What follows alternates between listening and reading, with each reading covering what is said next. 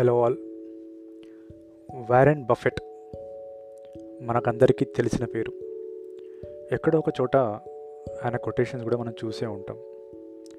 ఆయన రీసెంట్గా తన ఇంటర్వ్యూలో ఈ కోవిడ్ సిచ్యువేషన్లో ఇన్వెస్టర్స్ ఏం చేయాలి అనే టాపిక్ పైన అడ్వైస్ ఇచ్చారు.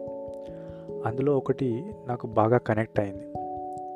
అదేంటంటే నెవర్ బెట్ అగేన్స్ట్ అమెరికా అని చెప్పారు ఆయన. అంటే అమెరికా ఎన్నో చూసింది. సో ఇప్పుడున్న ప్రాబ్లమ్స్ వల్ల అమెరికాకి ఏదో అయిపోతుంది అని భయపడొద్దు అనేది ఆయన ఉద్దేశం. అది విన్నాక నాకు అనిపించింది. నాకైతే అమెరికా హిస్టరీ పూర్తిగా తెలియదు కానీ ఈ కొటేషన్ మాత్రం ఇండియాకి పర్ఫెక్ట్గా సెట్ అవుతుంది అనిపించింది.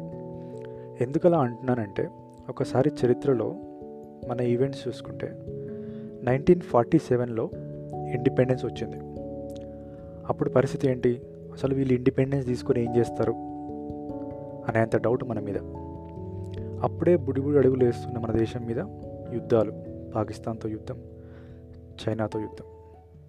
కొంచెం ముందుకెళ్ళాక ఎయిటీ ఫోర్ ఇందిరాగాంధీ అసాసినేషన్ దాంతో అల్లర్లు సిక్కుల ఊచకోత. దేశం ఇంకా ఏమైపోతుందో అనుకోని వాళ్ళు లేరు. నైంటీస్కి వచ్చాక మండల్ రిపోర్టు ఆ కమిషన్ బయటికి వచ్చాక దాని మీద దేశమంతా గొడవలు. ఆ తర్వాత రాజీవ్ గాంధీ ప్రైమ్ మినిస్టర్ అవడం. ఆయన వెళ్ళి ఏదో శ్రీలంకలో ప్రాబ్లమ్ సాల్వ్ చేద్దాం అనుకుంటే అది బ్యాక్ ఫైర్ అయింది. నేషనల్ ఎలక్షన్స్ టైంలో రాజీవ్ గాంధీ అసాసినేషన్ జరిగింది. ఇప్పుడు ఎలా? అని దేశమంతా టెన్షన్. ఆ తర్వాత మన పివి గారు ప్రైమ్ మినిస్టర్ అయ్యారు. అప్పుడు మన దగ్గర ఎగ్జాక్ట్గా మూడు వారాలకు సరిపోయే ఫారిన్ రిజర్వ్స్ మాత్రమే ఉన్నాయి. ఐఎంఎఫ్ దగ్గర మన గోల్డ్ కుదవబెట్టి డబ్బులు తెచ్చుకునే పరిస్థితి.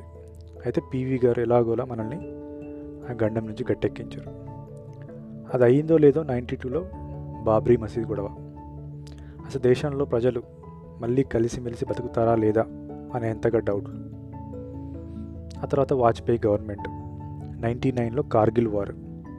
గెలిచినా ఓడినా ఏ యుద్ధం అయినా కూడా దేశానికి కష్టమే కదా. టూ థౌజండ్ టూలో గుజరాత్లో కమ్యూనల్ రైట్స్ టూ థౌజండ్ ఫోర్లో సునామీ ఆల్మోస్ట్ సౌత్ ఇండియా మొత్తం ఇంపాక్ట్ అయింది. తర్వాత two thousand eight Congress government ఉన్నప్పుడు ముంబై మీద టెర్రరిస్ట్ అటాక్ తర్వాత వరుసగా ఆల్మోస్ట్ అన్ని మేజర్ సిటీస్ మీద అటాక్స్ జరిగినాయి. మన హైదరాబాద్లో కూడా జరిగినాయి. అసలు మన సిటీస్ సేఫేనా అని అందరిలో డౌట్లు వచ్చేంతగా పరిస్థితి ఉండింది. ఆ తర్వాత మోడీ గారు వచ్చారు. టూ థౌజండ్ సిక్స్టీన్ డిమానిటైజేషన్ దేశమంతా షాక్ అసలు ఇంపాక్ట్ కాని వాళ్ళు లేరు. టూ థౌజండ్ సెవెంటీన్లో జిఎస్టీ దేనికి ఎంత ట్యాక్స్ అనేది బిజినెస్ వాళ్ళకే అర్థం కాలేదు. మనం ఎంత అర్థం చేసుకున్నాము అనుకునే లోపు ట్వంటీ ట్వంటీ వచ్చింది. ట్వంటీ ట్వంటీ వస్తూ కోవిడ్ తీసుకుని వచ్చేసింది. గమనిస్తే గత యాభై సంవత్సరాల్లో ప్రశాంతంగా మన పని మనల్ని చేసుకునివ్వకుండా ఎప్పుడు ఏదో ఒక ప్రాబ్లం ఉండనే ఉంది. కానీ ఏ ప్రాబ్లం ఇండియాని కానీ మనల్ని కానీ ఎప్పుడూ ఆపలేదు. మనము ఆగలేదు. కాస్త ముందో వెనకో ముందుకెళ్తూనే ఉన్నాం. సో కథలో నీతి ఏంటంటే ప్రాబ్లం ఏదైనా ఇక్కడ ఇండియాలో దందా అనేది ఆగదు. మంచి గవర్నమెంట్ ఉంటే టెన్ పర్సెంట్ గ్రోత్. సరే మంచి గవర్నమెంట్ లేకుంటే ఓ ఫైవ్ పర్సెంట్ గ్రోత్. కానీ గ్రోత్ అనేది ఇక్కడ పక్క. ఎవరో చెప్పారు India grows at night.